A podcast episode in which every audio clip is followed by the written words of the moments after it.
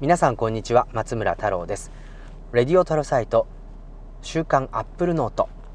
今回はアップルの iPhone X 発表のイベントのスペシャルということで、えー、お届けしていきたいと思います、えー、ちょうどですね今、えー、こちらクパティーノからあサンノゼに移ってきて夜の8時半を過ぎたところです、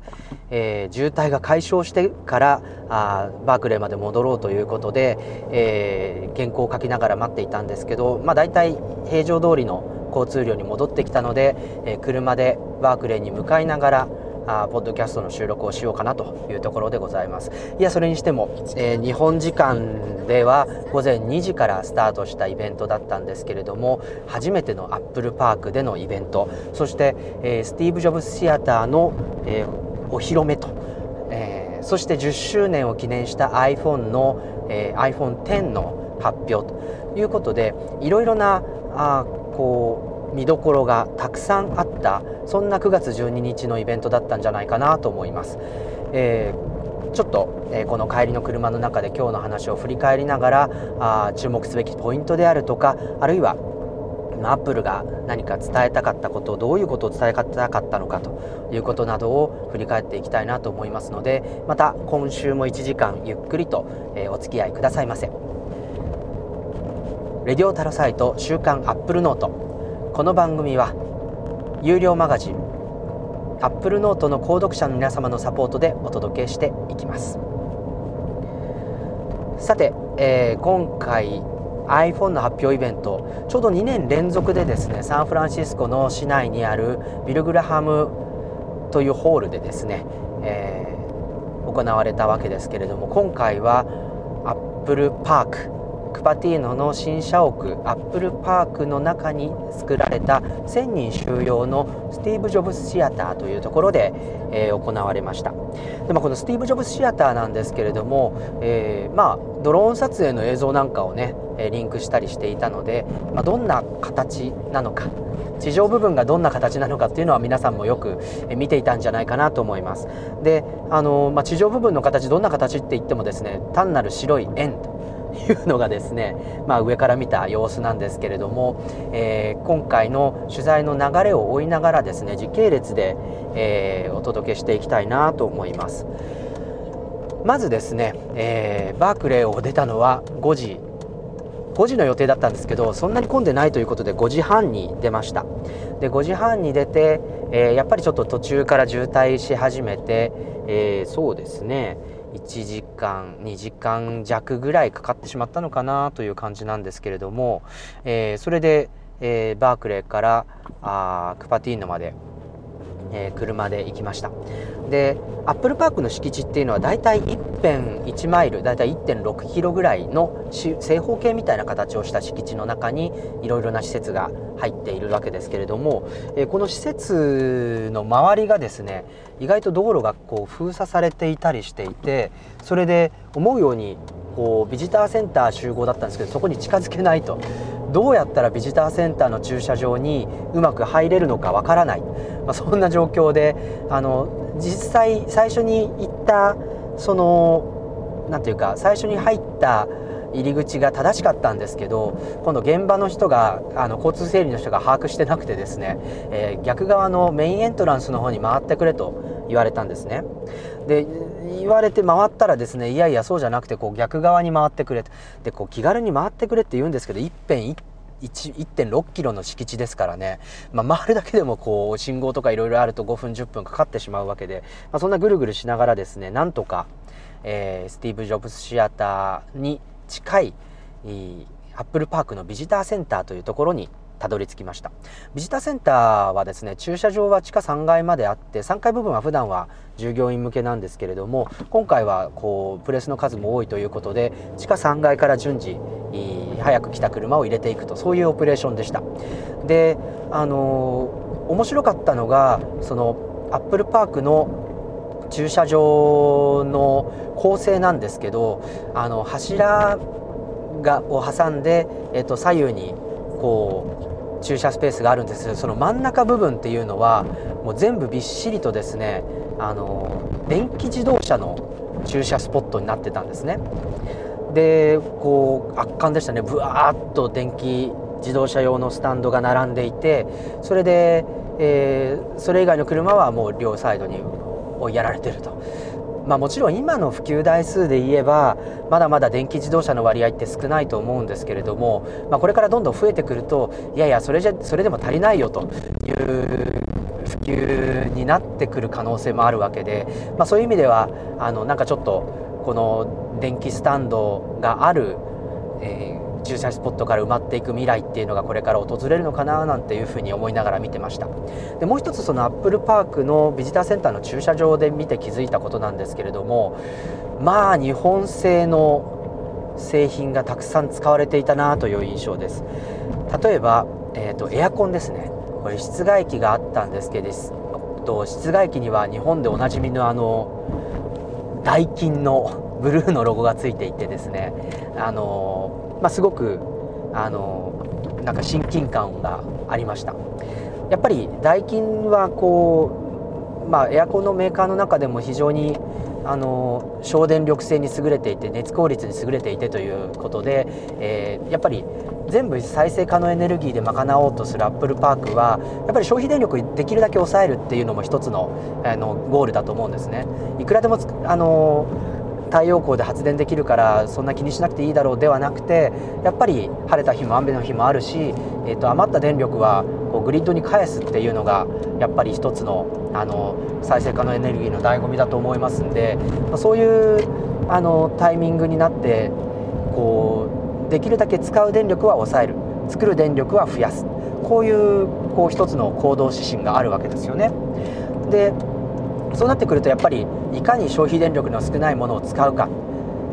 でまたメンテナンス性もあるんで耐久性に優れたものを使うかっていうのはやっぱりすごく重要になってきているし、まあ、そこで日本製の製品っていうものがあの評価されて使われてるっていうのはすごくなんか日本人としては嬉しいなと思いました。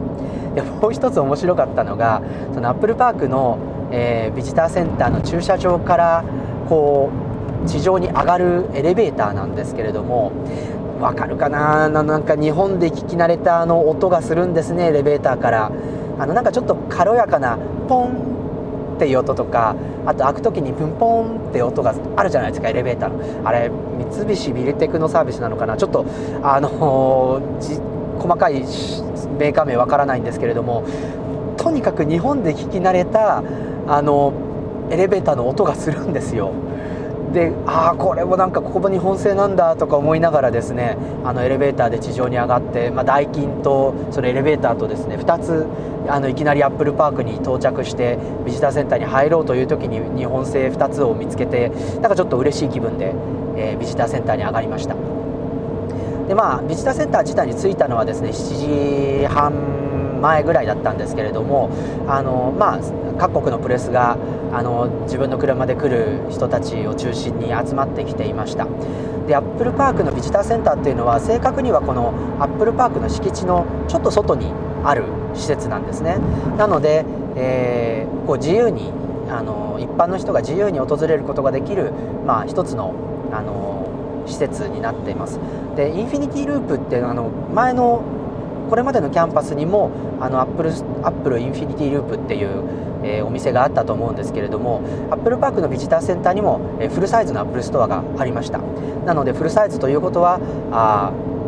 まあ、プラザのスペース後で説明しますけどその憩いの場みたいなものがあってで大きなディスプレイがあってセミナーとかを受けることができるフォーラムがあってそれで商品の陳列があるんですけどアベニューというですね季節ごとにあるいはテーマごとに彩られたアクセサリーや製品の、えー、展示コーナーがあってと。いうことであの、まあ、その新しい企画の Apple Store の、えー、フルサイズのものがきちんと、えー、作られていたというのが、えー、ビジターセンターの Apple Store 部分ですね。で Apple Store のそのプラザの部分っていうのはあの実はカフェが併設されていまして、まあ、今回はそのイベントが終わった後にプレス向けにその試食みたいな形で、えー、といくつか料理が振る舞われたんですけれども、まあ、注目されていたあのアップルが特許をとデザイン特許を取ったというあの円盤型のピザケースはあのピザは販売されてなかったので、えー、ありませんでした。でまあそのカフェの延長で屋外にも席があって、えー、まだ朝は涼しかったのでそこのスペースで待ちながらあこうレジストレーションなんかの時間を待,、えー、待つということになりました。で、まあ、レジストレーションを済ませるとですね一つ今までと変化があったのはあ今までのプレスパスってプラスティックだったんですよ。プラスティック。なんですけど今回のプレスパスは紙厚紙になってました。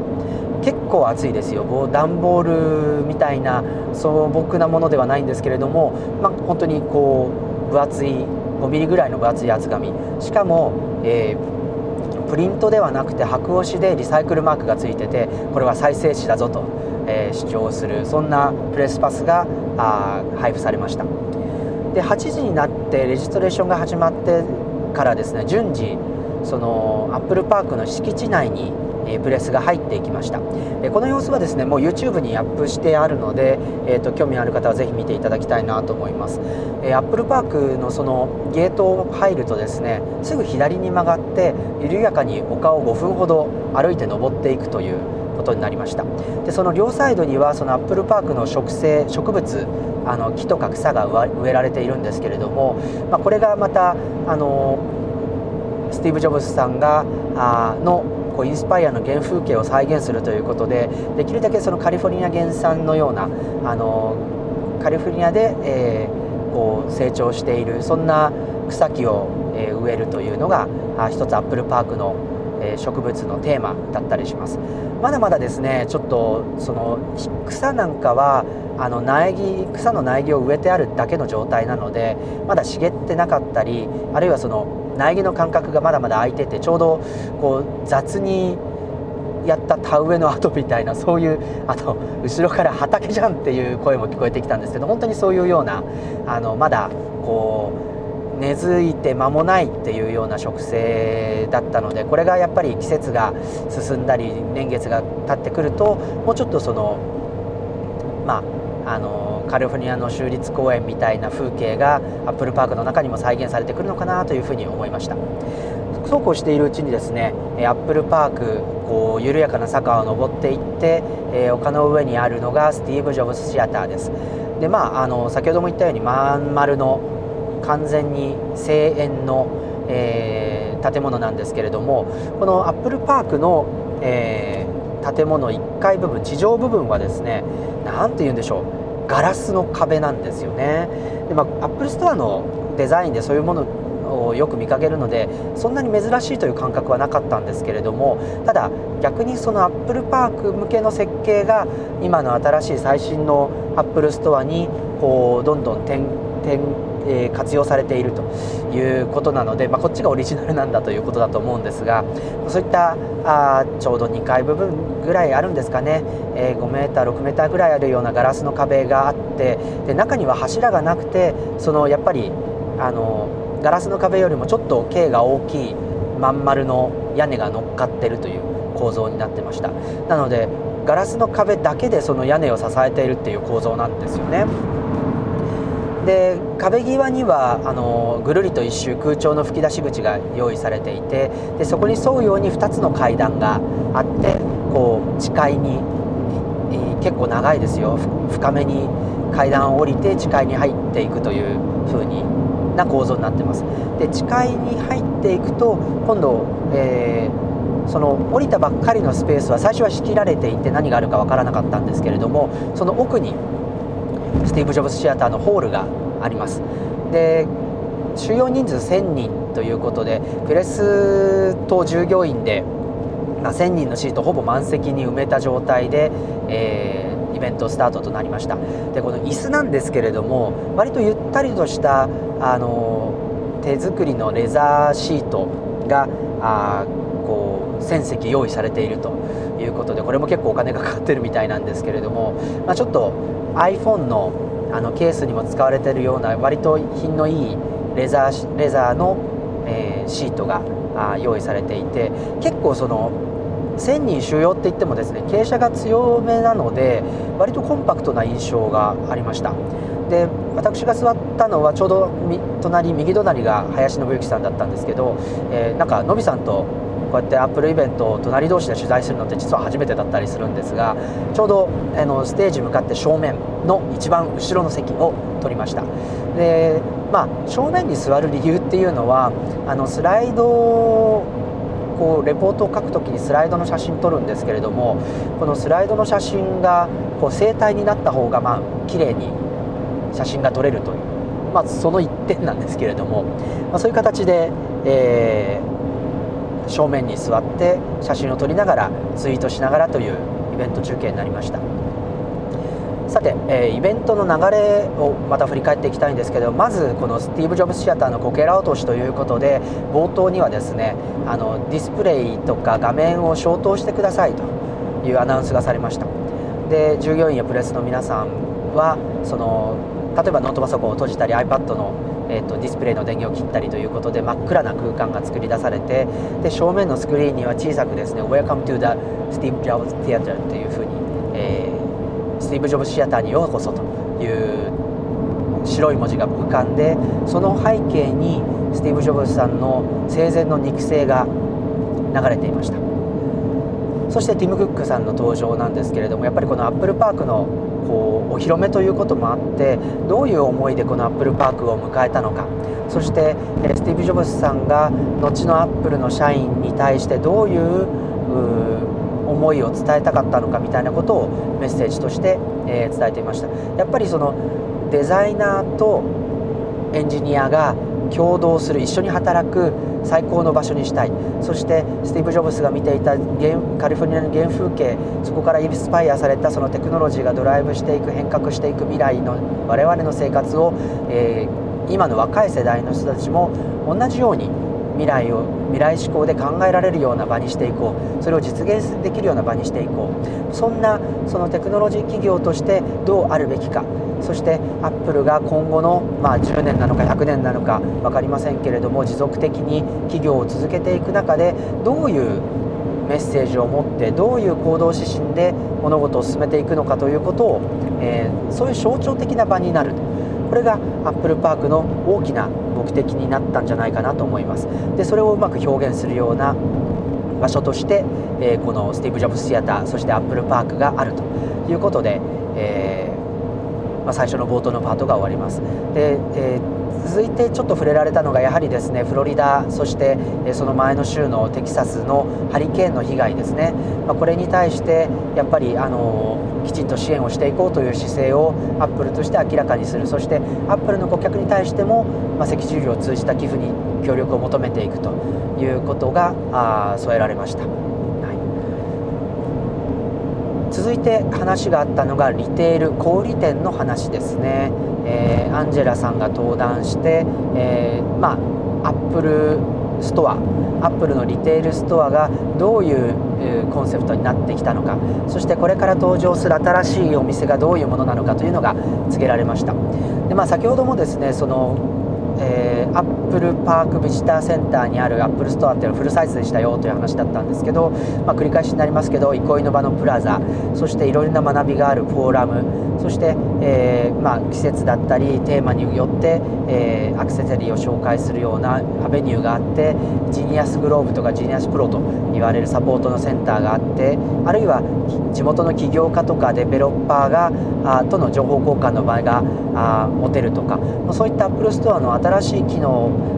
新しい体験というものをこう揃えていく。で各都市にその象徴的な店舗をどんどんデザインを重視しながらそしてローカルとの関係を重視しながら作っていくというのがあ今のアップルのえ戦略ということになります。やっぱりアップルストアってまだ人々が想像できない新製品がどういうものなのかっていうのをに実際に触れて体験してもらうっていうことで iPod であるとかあ iPhone であるとか iPad であるとかそういった新しいカテゴリーの製品に人々が初めて触れる場というのがあったんですけれどもやっぱり iPhone が普及して、えー、まあこうしばらく経って今度はそういう人々が学びに来たりあるいはその自分たちの生活がどのようにテクノロジーで変化するのかをイメージする場所になってくるのかなと思います。そういう意味で非常に体験とメッセージっていうのがコミュニケーションの中でこのリテールストアを通じて伝わっていくことがやはりアップルにとっての成長にとってすごく重要な要素になっているし、まあ、それがあ、まあ、アップルパークがすごく象徴的な場所だっただったと思うんですけれどもそれをその象徴的なアップルパークが伝える持ってるメッセージみたいなものを世界中のアップルストアがあその地元に対して伝えていくと。そういったあコミュニケーションの手段としてのアップルストアリテールストアっていうものをあ、まあ、アピールしていったんじゃないかなと思います。やっぱりフィフスアベニューのニューヨークのフィフスアベニューのリニューアルだったり、まあ、パリやミラノそしてシカゴあといったあアメリカや世界の大都市でのそういったリテールストアの展開っていうのはやっぱりそのテクノロジーを伝える場体験を伝える場そして未来を伝える場コミュニケーションを取る場所まそういった意味合いで今後展開されていく、まあ、すごくあのアップルパークの中でリテールの話があったっていうのはそういったつながりを感じることができるすごくいいプレゼンテーションだったんじゃないかなと思いました。さあここからはですね新製品発表に入っていくんですけれどもまず最初に発表されたのが Apple Watch シリーズ3ですね、まあ、これも噂でどんどん出てきている情報なのであの、まあ、あのその答え合わせみたいになったんですけれども、えー、Apple Watch シリーズ3は LTE 回線に対応していて iPhone と同じ電話番号で iPhone なしでも Apple Watch だけ単独でも音声通話をすることができるという機能を備えました。もちろんですね通信も単体ですることができるので Apple Music の4000万曲の楽曲を、えー、iPhone なしで Apple Watch だけで自由に聴くこともできますし通信が必要な Siri もどこでも Apple Watch さえ身につけていれば使うことができると。もちろん ApplePay での支払いもできるのでちょっと例えば家に iPhone を忘れて仕事に行ったとしてもですねあのそこまで困らない可能性があるぐらい Apple Watch っていうものをさえ身につけていればできることっていうのはすごく増えてきたんじゃないかなと思います。でまたあの Apple Watch って今回面白いメッセージとしてあったのは世界で一番使われている心拍計になったという話がありました。そこで、えー、その心拍のこうどういう時間帯に心拍が上がったのかあるいは直近の心拍のをこうコンプリケーションとして表示するとかあるいはスタンフォード大学と組んでその心拍に関連するリサーチをするとか、まあ、そういった心拍計の精度の高さっていうのはお墨付きがあるのでそれを生かしたあ個人的な健康管理であるとかあるいは医療のリサーチみたいなものを作っていくというようなあ話もありました。これもすごく面白いストーリーだったなと思います。で Apple Watch の発表が一番なんか分かりやすかったり理にかなってるなと思ったのはやっぱり一番変化率が大きかったなというのが、まあ、今回のプレゼンテーションを通じた印象でした。すごくアプルウォッチ自体がその単独でも動作することができるような完成された製品になったなっていうのが、まあ、今回の LTE 対応によって実現したことだったんじゃないかなと思います。そういった意味ではあの、まあ、僕は常々あの、まあ、将来の通信機器ってどうなるんだろうって思った時にあのまあアップルウォッチを身につけていてあとはいろんな好きなサイズのディスプレイとかがあれば、まあ、今のスマートフォンの役割っていうものは大体果たすことができるんじゃないかっていうのがあのまあもうちょっと先だと思うんですけど将来像そのパーソナルコミュニケーションツールあるいはモバイルコミュニケーションツールの将来像だなと思ってるんですけれども、まあ、それにぐっとあの Apple Watch シリーズ3は近づいたなというのが印象的でした。そしてですねやっぱりアプローチといえばどういうふうに身につけるのかっていうその身につけるものとしてのスタイルの問題っていうのはあのやっぱり皆さん注目されてると思うんですけれども今回はですねあのまず、えーと、スペースグレイのセラミックグレーのセラミックが追加されたというのがあります。でこれあの結構何て言うんでしょうねネズミ色っぽいグレーだったんですね。なので例えば迷彩色に合わせると割とこういいコーディネートになるんじゃないかなみたいな印象があるそんな色でした。でもう一つあの Apple Watch シリーズ3ってそのデジタルクラウンの部分が赤く塗られてるんですね。なのでまだモデルとして残されている真っ白なセラミックのモデルってなんか日の丸っぽいんですよ。その真っ白なボディに赤いデジタルクラウンが浮かんでるのでまさにこれはなんか日本の国旗みたいなそんなあのセラミックホワイトのセラミックモデルっていうことになるのでなんか東京オリンピックもあるしなんかいいなというふうに思いました。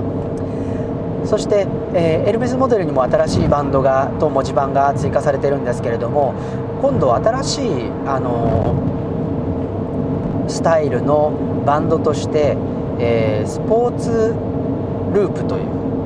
バンドが追加されました。これ伸縮性のある新しい素材が使われていてで、まあ、これがちょっとあのー、好きか嫌いか分かれるかもしれないんですけどマジックテープで留めるという。しかも多分今までのバンドの中で一番軽いんじゃないかなと思います。そして汗のこう発散もすごく、えー、しやすいしなんかちょっといわゆる汗を僕テニスするんですけどテニスする時リストバンドのあるなしって結構プレーに影響するんですよ。こうやってるとどんどん汗かいてきて腕の汗がグリップに来ちゃうとあのなんかラケットが滑ったりしちゃうんですね。でそれを止めるためにリストバンドってするんですけどなんかそのリストバンドみたいなイメージで装着できるそんなスポーツループっていう非常に軽いそしてカラフルなバンドが追加されました。なので、まあ、ちょっとまたスタイルに広がりが出たなというふに思いますあとですね今までゴールドとローズゴールドって2色用意されていたんですけれども後で紹介する iPhone8 と一緒にですねゴールドは1色に束ねられましたでなんかなんちゃらゴールドではなくて単なるゴールドなんですけどちょっとピンクゴールドと普通のゴールドが混ざったような色合いなので、えーとまあ、ちょっと面白いあの新しいイメージになったなと思います。というあたりがですね AppleWatch シリーズ3なんですけれどもやっぱり WatchOS4 によってあの単独で Bluetooth とか NFC のコミュニケーションが取れるようになったんですね。で Apple Watch シリーズ3はなんかしれっとですねあのまあプロセッサ自体は機能が向上してるんですけれどもあの W2 っていうワイヤレスコントローラーのチップが入りました。あの Apple アップルじゃないや AirPods とか Beats のヘッドフォンに入ってるのは W1 っていう、えー、チップなんですけど Apple Watch シリーズ3に入ったのはあ W2 でより速いスピードの w i f i コミュニケーションとか省電力性を高めたっていうのがこの W2 チップの、まあプロファイルなんですけれども、まあ、この W2 が出てきたっていうことでなんか他の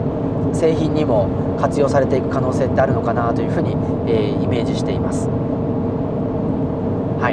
で Apple Watch シリーズ3なんですけど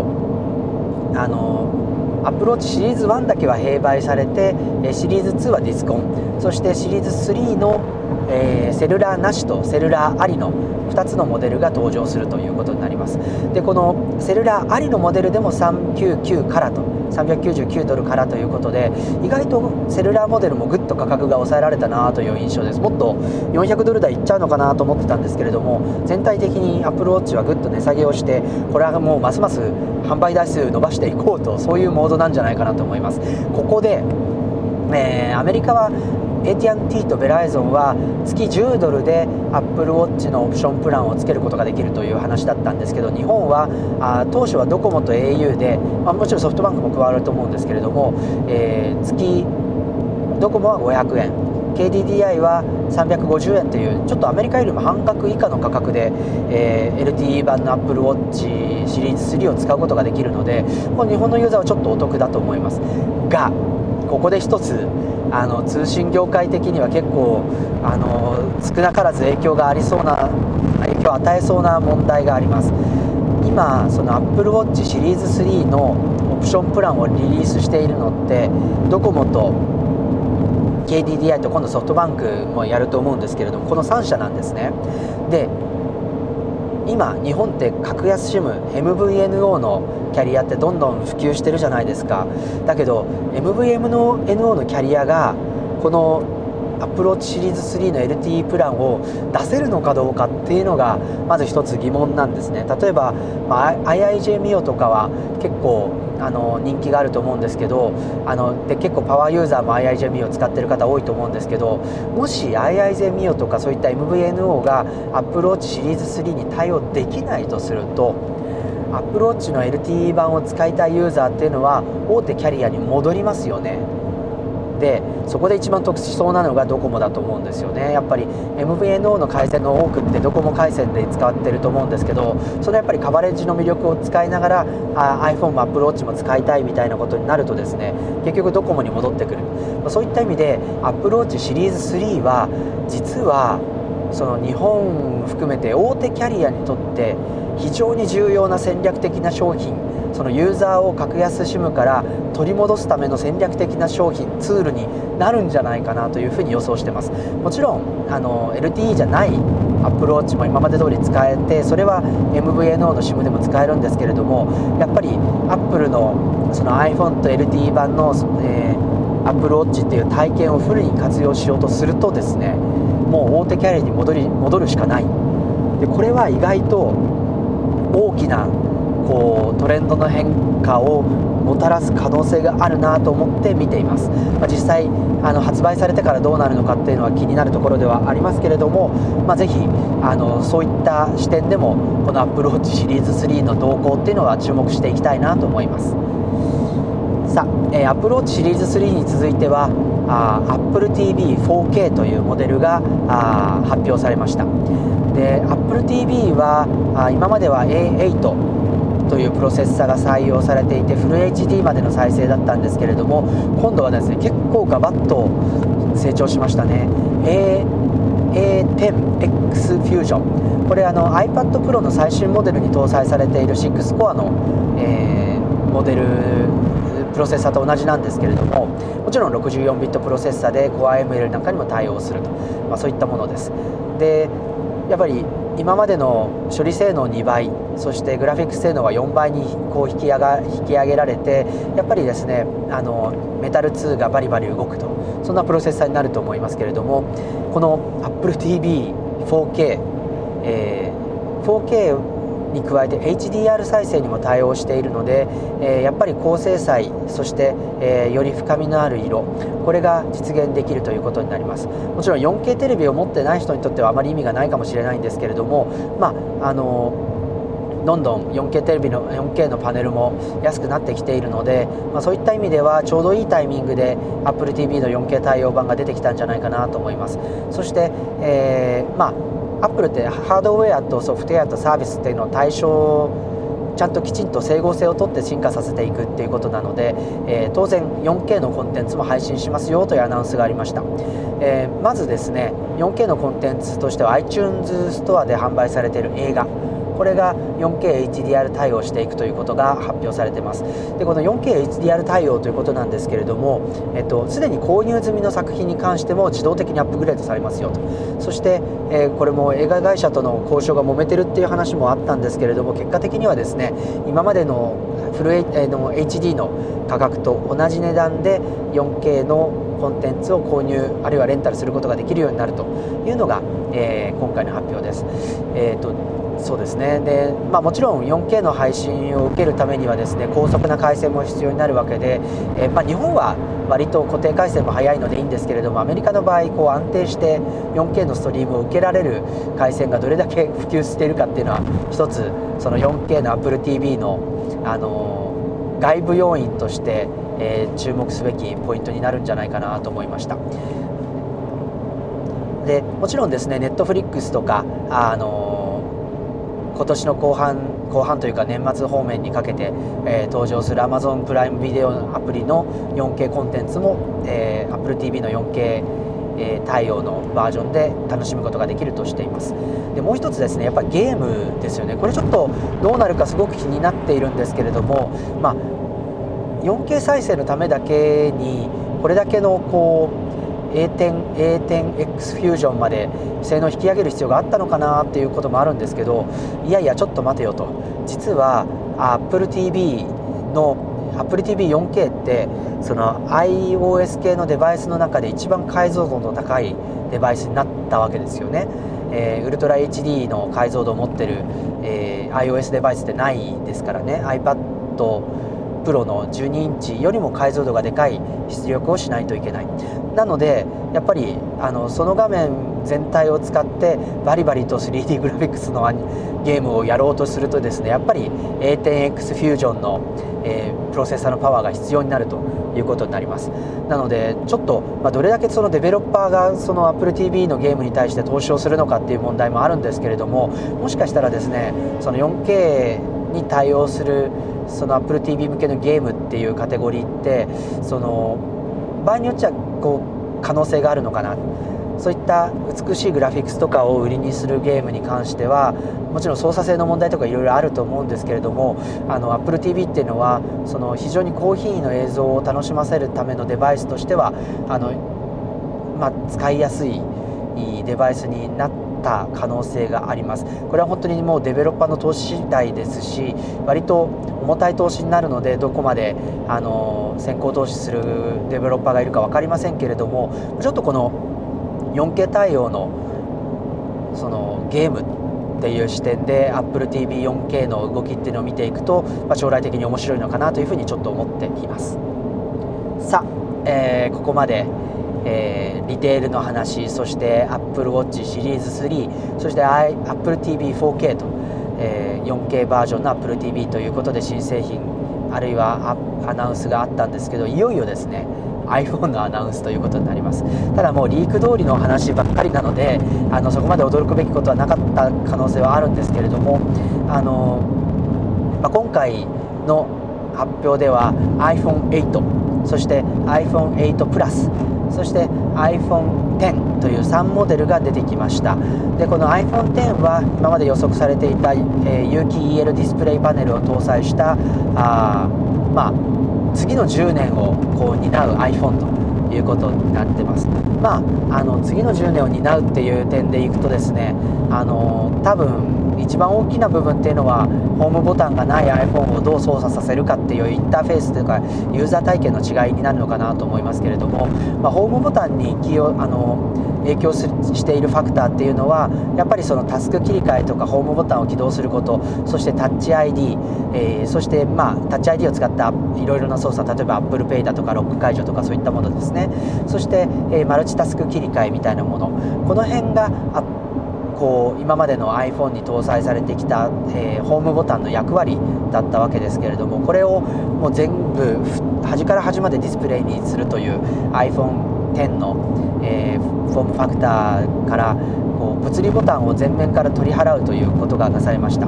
でこれじゃああのホームボタンがなくてこう操作性どうなるんだろうっていうふうにして実際タッチトライで試してみたんですけれどもあの iPhone の下の方を握っていると、えー、ホームボタンがない代わりにこの画面の下端からのスワイプによって、えー、ロック画面からホーム画面に移ったりアプリを終了したりあるいはこう下からスワイプしたままちょっと止めるとあのタプティックエンジンでグッとフィードバックがあって、えー、タスク切り替えの画面になったりします。また一番下の端を左右にスワイプするだけでもアプリを左右に切り替えることができるので意外とホームボタン物理ボタンを画面から指を離して物理ボタンに移動させてだったこの親指の動きよりもよりちっちゃな動きだけでそのホームボタンとあるいはそれ以上の操作をこうより親指の小さな動きだけで実現することができるっていう印象を覚えました。そういう意味で、えーとまあ、4つぐらいの操作をなあの獲得してしまうとですねあこれはホームボタンより全然使いやすいぞというのがあ第一印象でした。ただですねホームボタンで操作していたもう一つがリーチャビリティと呼ばれるその縦に伸びた画面のをぐっと半分下に押し下げて、えー、画面の上の方にある、えー、操作をしやすくするっていうリーチャビリティっていう機能があったんですけどこれがどうもあのデモをした限りだとない。でなんこれがすごく問題だなと思うのは実は今までは下からスワイプして呼び出していたコントロールセンターが右端の上からのスワイプに変更されたんですね。でこの右端の上って iPhone10 のその画面の下の方を操作しやすいように握っていると届かないんですよ絶対。じゃあリーチャビリティとかで何か解決できるかっていうとそういった機能もないし結局これ iPhone10 は個人的には片手だけで操作するのは結構諦めました。コントロールセンターをまず呼び出せないし通知センターも呼び出せない。なので左手で持って、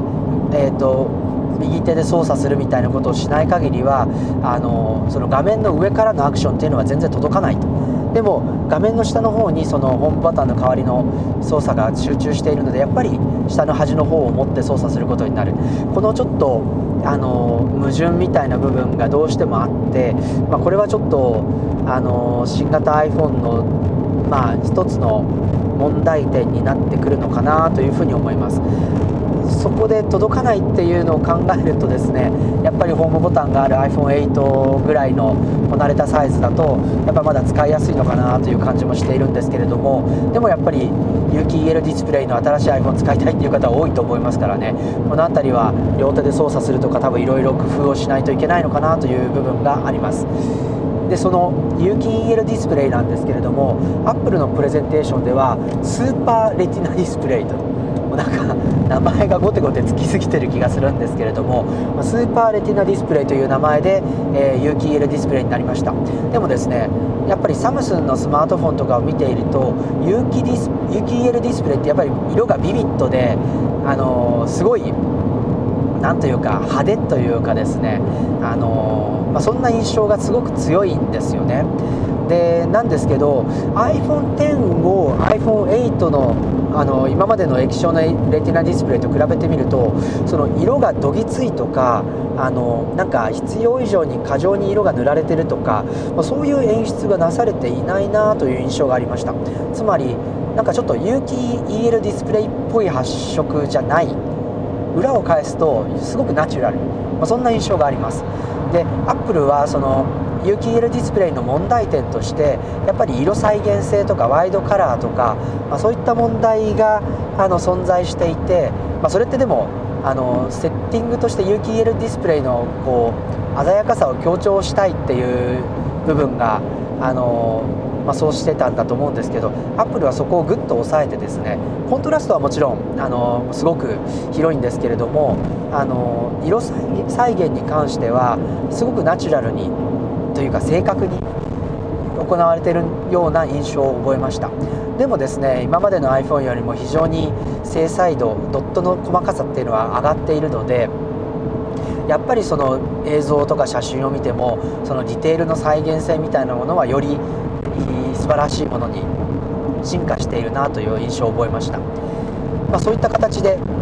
その有機 EL ディスプレイっぽくない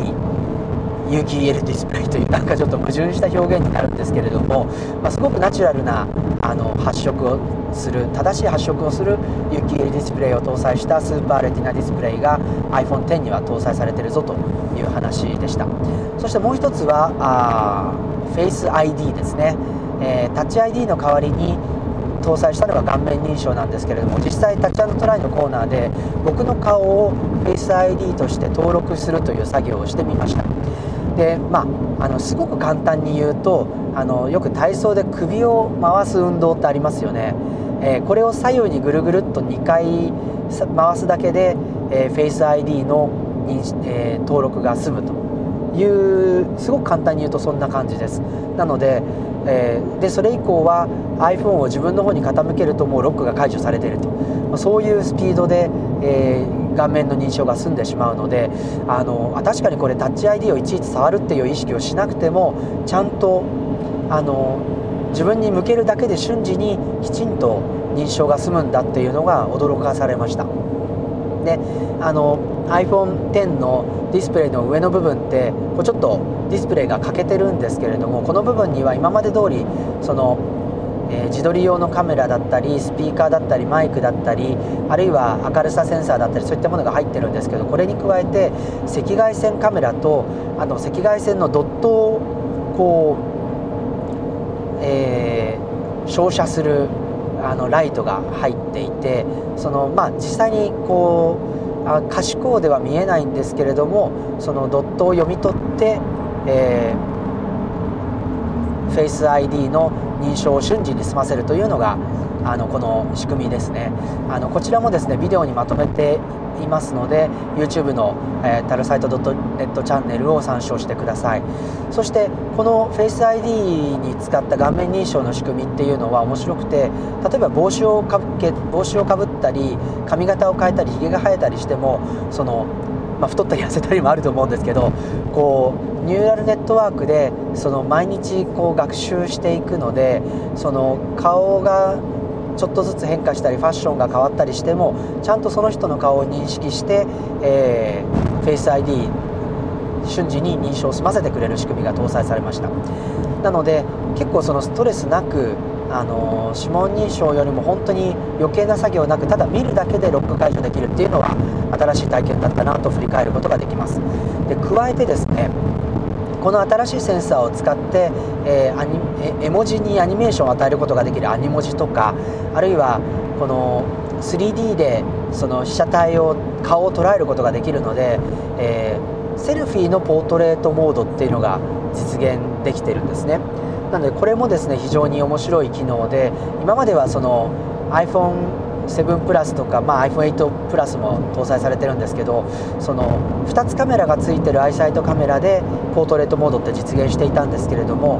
えー、iPhone10 だと内側の自撮りのカメラでもポートレートモード背景をぼかしたりすることができるそんな撮影ができるのでセルフィーに思いっきりこだわりたい人は多分 iPhone10 を選んだ方がいいというのが一つ言えるんじゃないかなと思います。でもう一つこのポートレートモードがまた進化していてこれは iPhone8 プラスのアウトカメラと iPhone えー、10のアウトカメラインカメラで使えるんですけれどもポートレートライティングという機能が追加されました。これはまだベータ版として提供されている機能なんですけれども今までのポートレートモードって被写体をピント合わせて背景をぼかすっていうのがポートレートモードだったんですけどこれにライティング効果を加えることができるようになったんですね。でナチュラル効果だったりあとちょっと後ろからこう光を当てるとこう輪郭が浮かび上がるんですけれども、まあ、そういった効果をえー、作ることができたりあるいはステージライトといってその背景を完全に黒で飛ばしてしまうあ飛ばすじゃない潰してしまうその被写体だけが浮かび上がるようなモードだったりあるいはそれのモノクロモードだったりと、まあ、そういったあのポートレートモードのライティングの変化によってさまざまなあ効果を狙うことができるようになりました。なのであのー、まあ自撮り撮影もより楽しくなると思いますし結構そのえこれ本当に iPhone で屋外で撮ったの？っていうのがスタジオフォトみたいなあライティングにこだわった撮影になったりするので結構そのポートレートモードの表現力っていうのが非常に広がったんじゃないかなと思います。そして、えー、当然これ新フォーマットで記録されますので撮影した後にポートレートモードをポートレートのライティングモードを変えることもできるんですね。なのでこの辺りもその撮影する時そして撮影してからのポートレートモードの楽しみっていうのはあのまた新しい iPhone10 あるいは iPhone8 プラスで広がってくるんじゃないかなと思います。やっぱりこれはぜひですね店頭でも試してみてほしい機能ですね。はいポートレートライティングはかなりおすすめの機能だと思いました。でカメラ自体もですね、まあ、進化していて12万画素あ1200万画素っていうのは変わらないんですけれどもあのピクセルディープピクセルっていうのを対応したりあるいはカラーフィルターを新しくすることでより色再現性を高めていったりあるいはあのタイムラグがないカメラっていうのを実現しているっていうのが今回の iPhone iPhone8 そして iPhone10 の、えー、新しいカメラセンサーの、えー、売りですね。で iPhone10 にも2台カメラがついてるんですけれどもこの iPhone10 にはあの望遠レンズの方にもあのイメージスタビライザーあ手ブレ補正の機能が入ってあとレンズの明るさも F2.8 から F2.4 に一段明るくなりました、まあ、これで暗いところでのその望遠撮影みたいなものも、えー、より良くなりますし当然その望遠レンズを駆使するポートレートモードの撮影も暗いところでの対応っていうのもより良くなるんじゃないかというふうに思います、ま、この辺りもですね是非 Apple Store や量販店の店頭で試してみてほしい機能だと思いました。で最後にですねじゃあ iPhone8 と iPhone10 どっちがいいのという話なんですけれども iPhone8 は、ま9月22日に登場します。で iPhone10 はあ10月11月3日発売と結構先なんですよね。でまあ早く手に入れられるのは当然 iPhone8 なんですけれどもあの、まあ、iPhone10 と iPhone8 特に iPhone8 プラスで比較すると違いっていうのは意外とディスプレイの方式と、えーホームボタンがあるかないか。そして、えーこの Face ID に対応するような、えっと、トゥルーデプスカメラシステムって呼んでますけれどもその 3D, に 3D の、えー、インカメラのシステムが入ってるかどうかっていう結構これぐらいなんですよねプロセッサも同じだしあの、まあ、カメラそのアウトカメラの大きいカメラの方もセンサー自体は同じですし結構違いを見つけるのは割と難しいですね。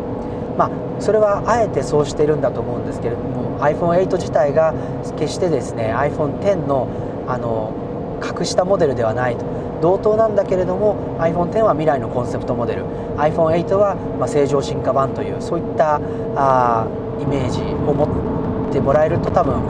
あの正しく評価することができるんじゃないかなと思います。もちろんですね iPhone10 の方がそのセルフィーのポートレートモードだったりアニ文字だったり新しい体験ってたくさんあるんですけれどもまあ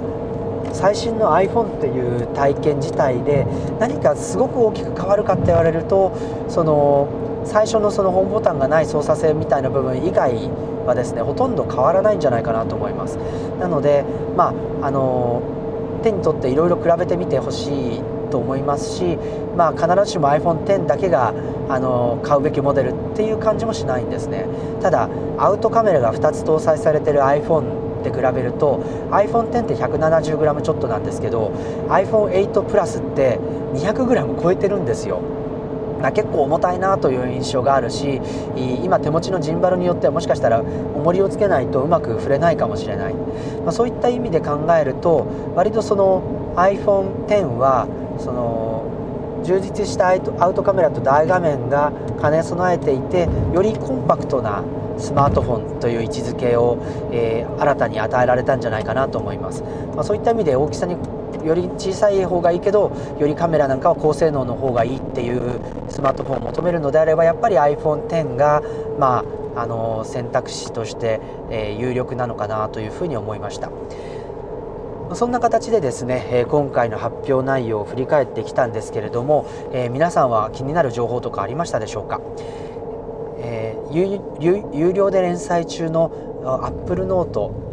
Apple Note.me でアクセスできますけれどもこちらではですね、まあ、イベントの中の様子であるとかタッチトライの、えー、様子に加えて皆さんが知りたいポイントの質問ポストも、えコメント欄で受け付けていますので、えー、ぜひ、え購読されている方も購読されていない方もですね、え